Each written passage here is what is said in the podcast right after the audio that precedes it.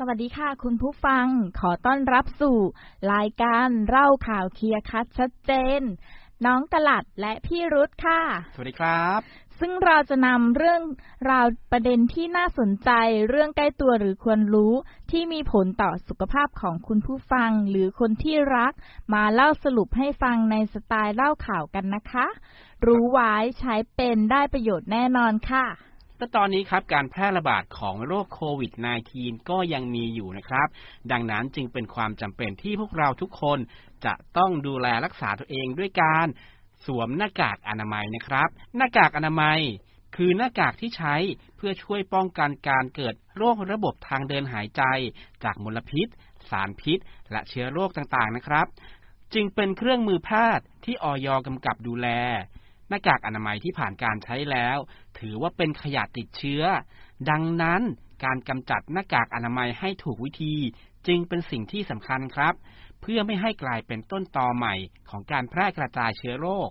สำหรับการสวมหน้ากากอนามัยอย่างถูกวิธี เพื่อป้องกันโรคติดต่อทางเดินหายใจ ให้เอาด้านที่มีสีออกนะคะ เช่น สีเขียวหรือสีฟ้าค่ะ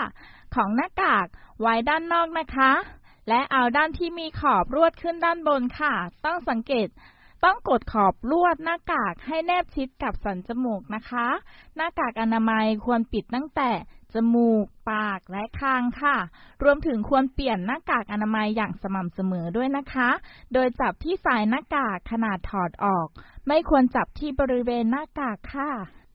ก่อนสวมหน้ากากอนามัยนะครับ ต้องล้างมือด้วยน้ำสบู่อย่างน้อย 20 วินาทีครับ หรือถ้าไม่มีให้ใช้น้ำยาที่มีแอลกอฮอล์อย่างน้อย 60%ถ้าหน้ากากอนามัยชื้น หรือฉีกขาดให้เปลี่ยนใหม่ อย่าได้เสียดายครับ ขั้นตอนการทิ้งหน้ากากอนามัย ซึ่งทำได้ง่าย ๆ เพียง พับม้วนและทิ้งค่ะ ตามขั้นตอนดังต่อไปนี้นะคะถอดหน้ากากอนามัยโดยห้ามสัมผัสด้านใน พับหรือม้วนหน้ากาก เก็บส่วนที่สัมผัสร่างกายไว้ด้านในค่ะ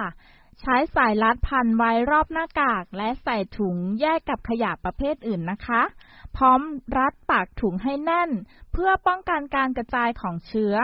เขียนบนถุงขยะนั้นให้ชัดเจนค่ะ ว่าเป็นขยะติดเชื้อ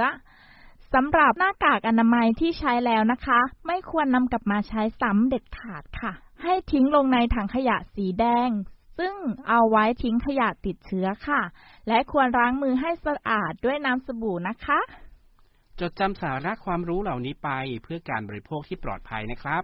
แล้วคุณจะไม่เสียท่าให้กับความไม่รู้อย่างแน่นอนครับ แล้วพบกันใหม่ ผมพี่รุธและน้องกระดาษครับสำหรับวันนี้ สวัสสดีวัสคดีรับค่ะ